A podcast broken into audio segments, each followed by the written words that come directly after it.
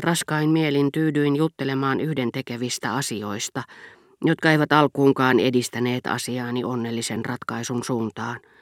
Poljin paikoillani tuskallisen banaaleissa lauseissani ja älyllisellä egoismilla, joka aina, kun jokin tyhjänpäiväinen totuus liittyy rakastettuumme, saa meidät suuresti kunnioittamaan sitä, joka sen on keksinyt, mahdollisesti yhtä sattumanvaraisesti kuin korteista lukija, joka on ennustanut meille jotain, mitä tahansa. Mutta mikä sitten toteutuu, olin vähällä asettaa Françoisin, Bergotten ja Elstirin yläpuolelle, koska hän oli sanonut minulle Balbekissa, se tyttö tulee aiheuttamaan teille pelkkää murhetta. Joka minuutti lähensi minua Albertinin hyvän yön toivotukseen, jonka lopulta sainkin. Mutta sinä iltana hänen suudelmansa, mistä hän itse oli poissa, ei tavoittanut minua, vaan jätti minut sellaiseen ahdinkoon, että katselin sydän jyskyttäen hänen kulkevan ovelle ja ajattelin, jos haluan keksiä tekosyyn kutsuakseni hänet takaisin, tehdäkseni sovinnon, minun on pidettävä kiirettä. Hänen ei tarvitse ottaa kuin muutama askel ollakseen huoneen ulkopuolella. Kaksi askelta, askel. Hän tarttuu käden sijaan, avaa. Nyt on liian myöhäistä. Hän on sulkenut oven. Ehkä ei sittenkään liian myöhäistä. Kuten ennen Combreessa, kun äiti oli lähtenyt tyynnyttämättä minua suudelmallaan, Mieleni teki rynnätä Albertinin perään. Tunsin, etten saisi rauhaa ennen kuin näkisin hänet taas, että tästä jälleen näkemisestä tulisi jotain valtavaa, mitä se ei vielä ollut siihen mennessä ollut, ja tiesin, että ellen onnistuisi yksin pääsemään tästä murheesta, saattaisin omaksua häpeällisen tavan käydä kärttämässä Albertinia. Hyppäsin vuoteesta, kun hän oli jo huoneessaan, Kuljin käytävässä edestakaisin toivoin, että hän tulisi ja kutsuisi minua. Jäin seisomaan hänen ovensa eteen, jotta varmasti kuulisin heikonkin kutsun. Pistäydyin huoneessani katsomassa, oliko ystävättäreni mahdollisesti unohtanut nenäliinan, käsilaukun, jotain mitä olisin voinut olettaa hänen muka tarvitsevan, niin että olisin saanut tekosyyn mennä hänen luokseen. Ei, ei niin mitään. Palasin asemiini hänen ovensa eteen. Mutta sen raosta ei enää näkynyt valoa. Albertin oli sen sammuttanut, mennyt makuulle. Seisoin siinä hievahtamatta, odottaen ties mitä tilaisuutta, jota ei kuulunut, ja vasta kauan sen jälkeen kylmissäni palasin peittojeni alle ja itkin koko loppuyön. Niinpä minä joskus sellaisina iltoina käytinkin viekkautta saadakseni Albertinin suudelman, hyvin tietäen kuinka nopeasti hän heti pitkälleen mentyään nukahti, Hänkin oli tietoinen siitä, sillä vaistomaisesti kohta oikaistuaan hän riisui lahjoittamani tohvelit ja otti pois sormuksensa, jonka pani viereensä kuten huoneessaankin ennen nukkumaan menoa. Ja koska tiesin myös kuinka syvä hänen unensa oli ja heräämisensä hellä, kutsuin hänet lepäämään vuoteelleni ja lähdin jonkin tekosyyn varjolla hakemaan jotakin. Palatessani hän nukkui, ja edessäni oli se toinen nainen – miksi hän heti muuttui, kun häntä katsoi suoraan edestäpäin. Mutta hän vaihtoi viipymättä persoonallisuutta, sillä oikaisin hänen viereensä ja näin hänet taas sivulta päin. Saatoin panna käteni hänen käteensä, olkapäälleen, poskelleen. Albertin vain nukkui.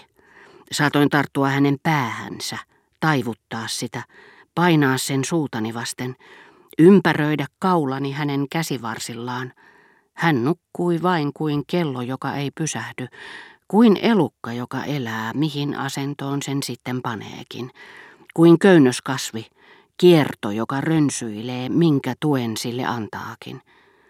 Vain hänen hengityksensä muuttui kosketuksen voimasta, ikään kuin hän olisi ollut soittopeli, jonka panin soimaan eri sävellajeissa, loihtimalla ensin yhdestä sitten toisesta kielestä vaihtelevia säveliä. Mustasukkaisuuteni tyyntyi tuntiessani Albertinin muuttuneen olennoksi, joka hengittää, joka ei muuta olekaan, mistä on takeena säännöllinen hengitys, ilmaisemassa tätä puhtaasti fysiologista tilaa, sujuva hengitys, vailla sekä sanan että hiljaisuuden sakeutta.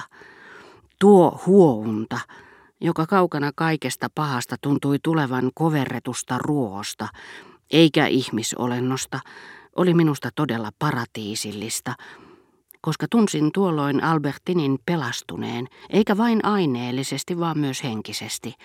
Se oli puhdasta enkelten laulua.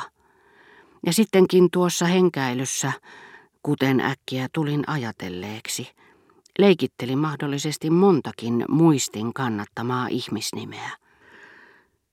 Joskus tähän musiikkiin liittyikin ihmisääni. Albertin lausui muutaman sanan, kumpa olisinkin ymmärtänyt niiden merkityksen.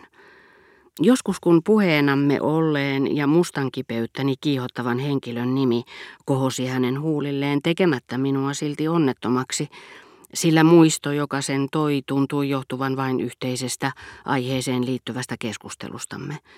Eräänä iltana hän kumminkin heräsi puolittain, silmät kiinni, ja lausui hellästi, kohdistaen sanansa minulle, André. Peittelin liikutustani. Sinä näet unta, enhän minä ole André, sanoin naurahtaen. Hänkin hymyili. Älä nyt. Halusin vain kysyä, mitä André sinulle taannoin sanoi. Minusta tuntui pikemminkin siltä, että olet maannut tuolla lailla hänen vieressään.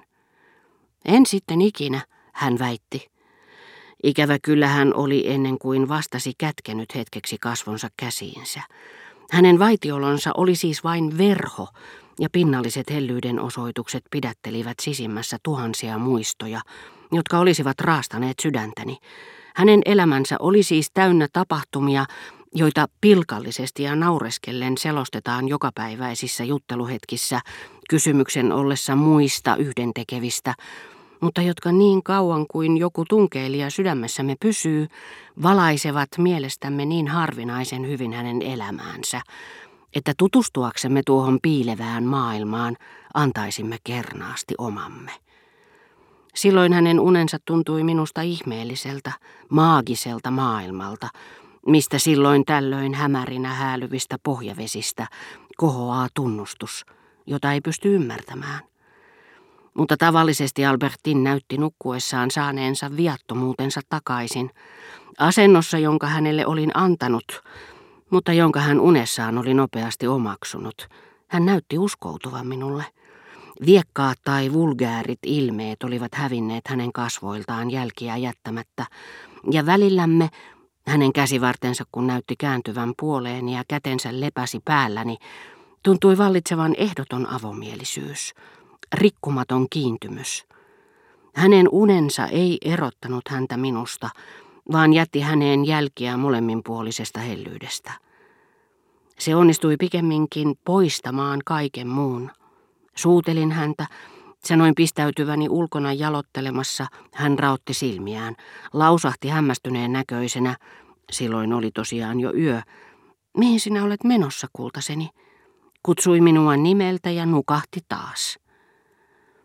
Uni tavallaan vain häivytti loput hänen elämästään. Se oli silkkaa, sileää hiljaisuutta, josta aina silloin tällöin lähti lentoon tuttuja helliä sanoja. Liittämällä ne toisiinsa olisi saanut kokoon tahrattoman keskustelun, puhtaan rakkauden salaisen yhdyselämän.